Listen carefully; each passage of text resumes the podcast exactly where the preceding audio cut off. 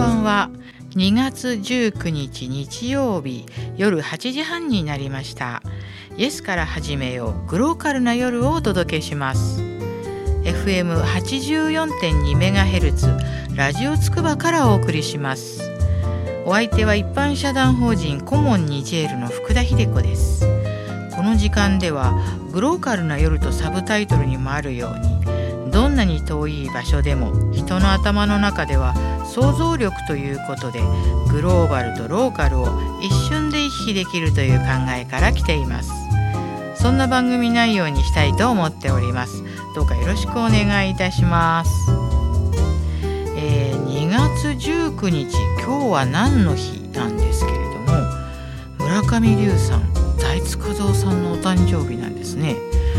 若い方は知らないかもしれませんけれども福田の世代にはもうほんと大変支持者の多いお二方のお誕生日ですねそして、えー、日本の二十四節気の雨水っていう日なんですね雨水と書いて雨水っていうんですけれどもこの後こう啓実に行って秋分って続くんですよね。でこの雨水というのは空から降るものが雪から雨に変わり雪が溶け始める頃には容器地上に発し、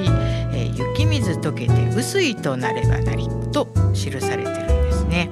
まあ、実際は積雪のねピークなんですけどもでもこの時期はもう寒さも峠峠を越えて、まあ、衰退し始めるっていう、まあ、そういう時期なんですね。で春一番が吹いてウグイスの鳴き声が聞こえ始める地域もあります昔からね農耕の準備を始める目安とされてきたんですねなんかね皆さんも多分ねあなんかちそこまで春が来てるかなみたいな。ね先週なんかすごく暖かい日がありましたよね。でもだんだんもうあの三寒四温っていう感じで、まあ、2月の終わりぐらいからはだんだん暖かい日がねでも暖冬って言われてると結構3月4月にね雪が降りますので油断できない感じなんですね。そしてあの2月19日は、まあ、プロレスの日っていうのがあるんですけど昔ですよ。1954年昭和29年のこの日に日本初のプロレスの本格的な国際試合がなんと組み合わせが力道山と木村組対シャープ兄弟の試合が開催されたって。ちょっとねこれ福田も知らないんですけどもあのやっぱプロレスってね今も続いてるんだからっぱ猛烈に好きな人がいるんですよねですからね2月19日がプロレスの日っていうのはね知ってる方は知ってるかもしれないんですけどねいやなんか2月19日ってちょっと霧の悪い日だと思ってましたけどやっぱりいろいろなことがねあるんですね。でそしてね今週と来週は急にですねあの実はねあの、ま、この音楽いろいろ今 BGM 流れたりしてますけれども吉野さん吉野裕二さんほんといつもねお世話になってますけれども吉野裕二さんも私もね約2名で憧れの沖縄クラブっていうのを作ってるんですけどね で今日は畠山真央さんと野口一子さんのね歌で今週と来週は沖縄民謡の特集をしてみたいと思います。まあ、グローカルということなのでね皆さんこのね、えー、沖縄の歌を聴いてか意識をね沖縄にあったかい沖縄に飛ばしてもらえたらいいなと思っています。であのこの沖縄民謡ってすごい切ないというか聞いてるともうね本当にもうアルファ波が出ちゃうっていうか本当にねいいんですよね。で今日はまああの3曲来週3曲っていう感じなんですけどまずね今日最初にお届けする月の会社のねちょっとねあの解説をしたいと思いますよ。月の会社っていうのは月の美しさっていう意味なんですね。八重山地方から伝わったま民謡なんですけどこれあのみんなの歌でも放送されたんですよ。副題がね月が綺麗なのはって言うんですけど、まあ、八重山方言独特のま母音が入ってるんですけれどもまあこの沖縄県のね交通機関のねチャイムに編曲された音源が使われてますのでね本当に有名な歌です。内容は月が最も美しい十三夜。まだ満ちていない頃。乙女が最も美しい17歳。まだ成熟していない頃。方位町が。東から昇る満月の夜。沖縄を八重山を照らしてください。あれほどの美しい月の夜。みんな今日は宴をしよう。寺の大札に絹のような花黄金のような花咲かせてください。大井町が愛しいあなたの家の東側にジャスミンの花を咲かせましょうね。それを取りあれを取るふりして愛しいあなたの家の花。大井町が娘の家の門のそばに花染めの手ぬぐいを落としてそれを取りあれを取るふりして娘の家に伺います方位長がではこの美しい歌「えー、月の美しさ」を聞いてください。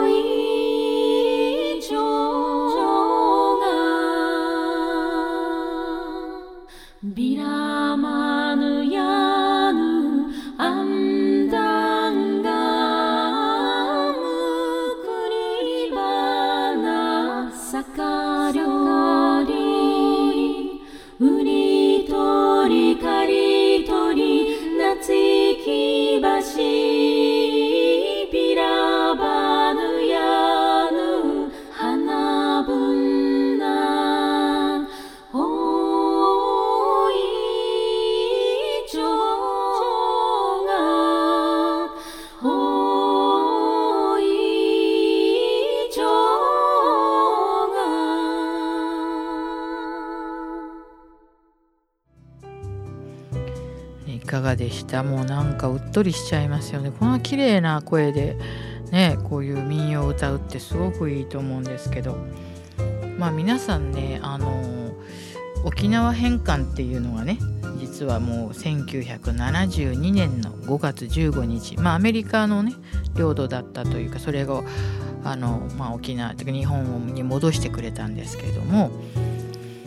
まあこれがね糸で縄を買った話っていうの皆さんご存知ですかね？それは実は、まあ、この沖縄返還にまつわる話なんですけども、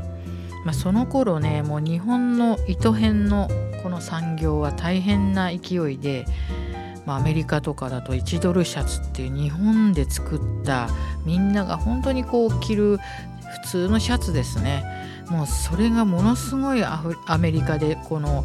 なんかこう受け入れられてもう日本からの、輸出がもう最高潮だったんですよ。ところがやっぱりアメリカは、まあ、これね 昔の話なんですけどねちょっと最近の話にも似てますけどこの沖縄をね返還する条件でねこの糸編つまりこのシャツ繊維繊維のね輸出ちょっとやめてくんないかって話になったわけですね。そしてこう2,000億円でねこの福井県とかそういうところのこの機織りっていうかそういうね機種をこの買い入れて潰すというかもうもう本当にね繊維業界にはもう大打撃だったんですよね。保証金をね、まあ、出したんですけれども、まあ、食器ね機織りのまあ打ち壊しなどが行われて、まあ、昔ね日曜劇場でやったり有名なあの小説「官僚たちの夏」っていうのにはつまり沖縄返還と引き換えにね日本の繊維業界は大打撃を受けた受けたんですよ。これが糸で縄を買ったっていう話なんですね。ところがねそれでねしょげている日本じゃないですよ繊維業界は今度ねいよいよねこのアジアに向かってね日本はね再び飛び出していくことになるわけですね。これ昔の話なんですけどもなんか今最近の話にも通じるとこがありますね。で今日はあと2曲お届けしたいんですけど「恋草」っていうね歌とそしてもう一つは「ティンサグの花」これはねすごいね有名なわらべ歌なんですけども沖縄はね教訓歌っていうのがありましてティンサグの花をねちょっとご紹介したいと思いますよ。宝泉花の花は爪先に染めて親の教えは心に染めよ天の群星は数えれば数えられるが親の教えたことは数えることができない。夜走らす船は北極星を目印にする。私を産んだ親は私を目印にする。宝石の玉でも磨かねば錆びる。朝夕心を磨いて浮世を渡ろうなせば何事もできることですがなさぬゆえにできないのだと今日これから2曲かける後の方の「ティンサグの花」のこれね内容なんですよ。あのねよくじっくり聞いて ください。またあのボーカルはね、えー、野口さんと、えー、畠山さんですけど本当吉野さんの曲心が現れますのでねではあの、えー、あと2曲「えー、恋草」と「ティンサグの花」聴いてください。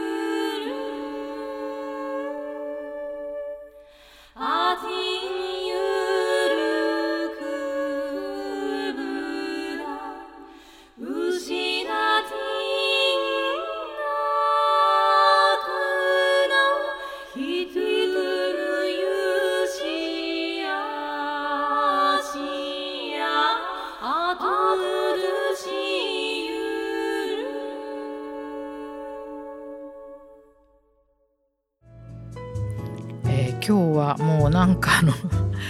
福田もなんかすごく心が洗われたような時間をまあね沖縄特集ということでお届けしましたけれどもいかがでしたか？吉野さんね本当ありがとうございますこういう楽曲を提供してくださってあの私のねコモニジェールのブログでもね、えー、と再配信できますので本当にまたねたくさんの方に聞いていただけると思います。えーとですねではこれからちょっと、えー、コモンニジェールのね、えー、イベントのお話をしたいと思います。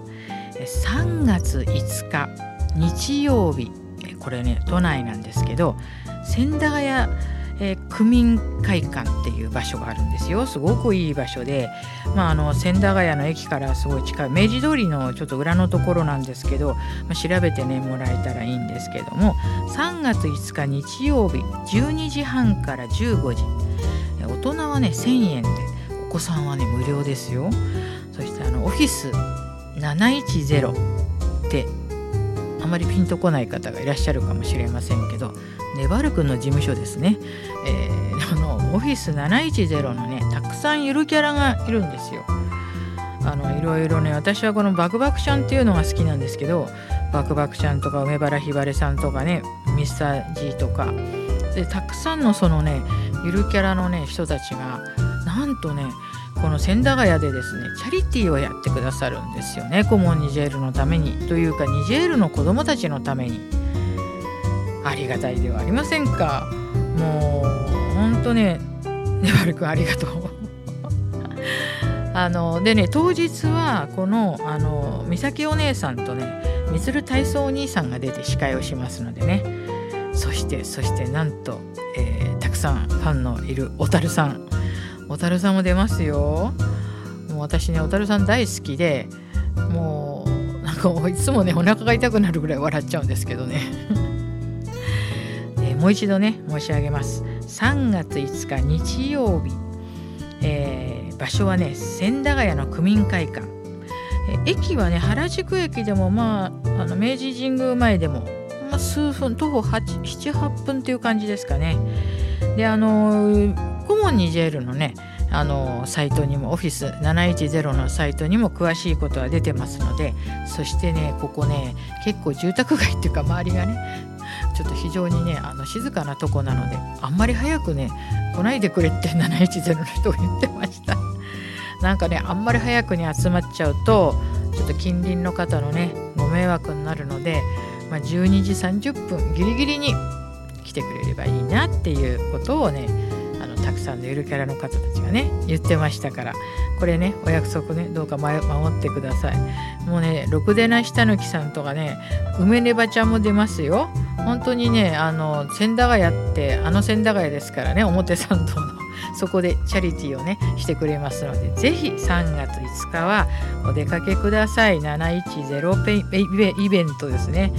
12 3月5日日曜日12時半から3時まで。大人は1000円で子供は無料で大変楽しい時間になりそうなのでよろしくお願いします。そしてもう一つまた都内でイベントがねあります、えこれはですね、えー、墨田区っていう都内のはい。またこれまた東京都内なんですけれども引舟図書館っていう墨田区で一番大きな図書館があるんですね。そこで私が書いたニジェール物語の、まあ、著者講演会とサイン会というのがあります。引舟サハラ。引舟で生まれ育ったニジェール物語作者福田秀子の生き方選びってこのチラシを見るとすごいこと書いてあるんですけどあのこのねチラシもあのコモンニジェールのサイトとフェイスブックそれからあの、えー、墨田区のね区報にも出た出るはずです。はい。あのこの区報もねすごくたくさんあのねあのもうあの配布されますのでね。本当にねさんの方見てください。ところがねこれね結構あの、まあ、申し込みっていうか、えー、3月ね18日土曜日、えー、これはね午後2時から4時までですね。引舟図書館の2階で。これあのこれはね無料です。でもあのねなんか申し込みをしてほしいということでしたので引舟図書館の方に申し込みをしてください、えー、電話、えー引舟図書館の方の電話は03-5655-2350あるいはね引き船 HIKIFUNE アットマーク city.city.y.smida.lg.jp ですね。これ間違いない。でもこれあのね、うちのサイトと Facebook と、あと引き船図書館の方にも出てますので、検索してぜひ、お申し込みが必要だそうですので、来てください。そしてあの当日ね、あの本の、えー、とご希望の方はね、本も購入できますので、ぜひね、いらしてください。あのいろいろね、こうニジェール物語はね、あのちょっとこうアマゾンでも順位がちょっと上がってきて大変嬉しいんですけども、えっ、ー、と私のこの、えー、もうね日にちもちょっと実は決まってるんですね。他にもイベントが、えー、いろいろねありまして、えー、これからねいろんなところであのいろんなイベントをやる予定ですがまあ、一番直近のあのイベントは「ニジェール物語」はこの先ほど言いましたように3月18日土曜日、えー、14時から、えー、16時、えー、都内墨田区の引舟図書館であの行いますのでねぜひ皆さんこれは、えー、ニジェール物語についての私の講演会とサイン会となっております。ぜひ皆さんねあのお会いにしたいっていうか私のねあの多分幼なじみとかもね、まあ、来るかもしれませんけれども。ぜひぜひ。まあねニジェール物語に関してはねなんかもういろいろ最近質問が多くてですねすごく嬉しいです。小学生のね方たちがねなんかもうテネレの木がかわいそうだって。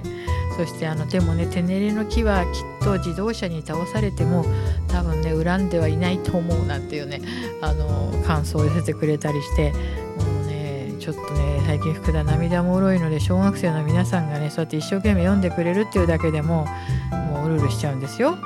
そしてあのなんかの先生の方からも関西の中学校の先生からも実はいろいろね問い合わせがありましてあの非常に最初はね子どもの絵本だと思っていたけれども大人の絵本だということが分かりましたもう本当に読み込まなくてはこれはいけないと思いましたみたいに言ってくださるんですけども確かにあのいろいろな、まあ、図書館にもま入ってるんですけど分類がね大人の絵本になってるところがねあのありますね大人大人向け絵本と。でもね私はこれは大人でも子供でももう本当にねえっとどんな方でもいいと思うんですね。あのいつかもねお母様がなんかホスピスに入られてその方ねお母様が持っていったっていう話もねあの伺いましたしとにかく老若男女問わず、えー、これをね読んでもらえたらそれぞれのねあのなんていう感想があってねいいと思うんですね。そしてあの今年はねなんとこれもあの今制作中ですけれども、まあ、パナソニックからの助成金で、えー、本動画というのができましてまあ、えー、もう少し経つとどこで上映するかという詳しい話はできると思います。でもこれは本当はあの世界に向けてする動画なんですけれどもまずは国内の方で、まあ、公開ということになると思いますね、えー、その詳細もまた詰めてお話ししたいと思っています、えー、今年は3月2つ、えーと、イベントが前半の方にありまして、え、またねその後にも、都内がちょっと多いんですけどね。あの私の話講演会もまた、ニューオータニだったかな。ちょっとねホテルとかでもあるんですけども。またそれはねあのこの放送の中でお知らせしたいと思います、えー、これねラジオっていうのはちょっと流れてしまいますのでね、え皆さんできればうちのサイトあるいはそういうあの主催の方のサイトですね。それをね、まあ、見ていただければと思います。ー、まあ、その私のそのイベントというか、まあ、あのコモニジェルのイベントもそうなんですけど実は、えー、1月の、えー、後半とこの2月にあの守谷市のね公立の五所川丘中学校というところで私は3時間の授業を行いました。1時間目にニジェールという国、まあ、社会科の枠の中でなんですけれどもニジェールという国がどんな国かというのをまず説明しましてそしてね生徒のね3年生の皆さんがねニジェールの支援計画っていうのを考えてくれたんですよ。本当にね嬉しいですよ。そして2回目が中間発表というのがあって、まあ、3回目はね筑波大の大学院生の方たちとそして筑波大の先生も来ていただいてみんなでそのね最終の発表を聞いたんですね。いやもうこれねちょっと本当ね感動しました。うんやっぱりこの中学3年生ならではの発想というかうん今のね中学生はねほんとすごいなと思いながら見てましたけれども本当ねあのいいね発表ありましたよ。あのなんかあの長袖長ズボンでマラリアをねあの防いだらいいんじゃないかとかそれからやっぱり日頃ねうちが言っていることと同じようにあのポジティブな面をね教えをみんなに知ってもらおうっていうようなことでその砂漠の美しさとかそれと今すぐできることは何かと考えたらやっぱりこのマコモンにジェールのことをみんなに知らせるとかそれがいいんじゃないかっていうね考えをしてくれた子もいるしそれからやっぱりあの農地をねやっぱりこうどできるだけまあ作物が取れるようにするのが一番農業がいいんじゃないかと。確かにねあのもうね、まあ、日本は人口減ってますけれどもこの西アフリカはねあの人口爆発っていうのが起きるんですよねこれから。ですからやっぱり食料問題っていうのはねこれから出てくると思いますしまあもうみんなねネットをね駆使してですね本当によく調べてくれました。そしてね最後3回目にはねもうみんなが私の目を見て私はね思ったわけですよ。時期的に。この中3のねこの時期にこういうことするって本当大変なんじゃないかなと思ったんですよ。だって試験の前ですよ。でもねみんな私の目を見てもうね本当にこの時期にもうこれができてよかった。りがとうございましたって言うんですよ。なんか涙腺崩壊しそうでしたけども本当に中3の五所ヶ丘中学校のね3年生の、えー、クラスのね皆さんありがとうございました。そして土屋先生そしてあのね、えーと、筑波大のね唐木先生そして、えー、大学院のねもう将来社会科の先生になられる方たちね。本当にね嬉しかったです。であの今後もねあの同じ茨城県ですのでねあの筑波と守谷も近いですので是非ねまたうちの方と、まあ、筑波大の方でねいろいろこれからやっていけたらいいなと思っています。それとやっぱりね3年のこの2組3組の単に今年の社会科の学習にしないでこれからも本当にあの何て言うのかな一緒にやっていきたいっていうことをね土屋先生も言ってくださったので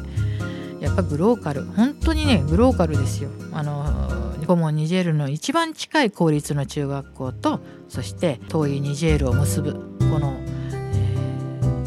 ー、イベント。本当に良かったです。はい、今日はねいろいろ沖縄特集とか、まあ、いろいろいろんなお話をしましたけれどもまたあの来週ねお耳にかかりたいと思います。まだまだインフルエンザも流行ってます。どうか気をつけてそれから乾燥がひどいのでね。是非ね皆さんね風邪に気をつけてください。ではまた来週お耳にかかりましょう。さようなら。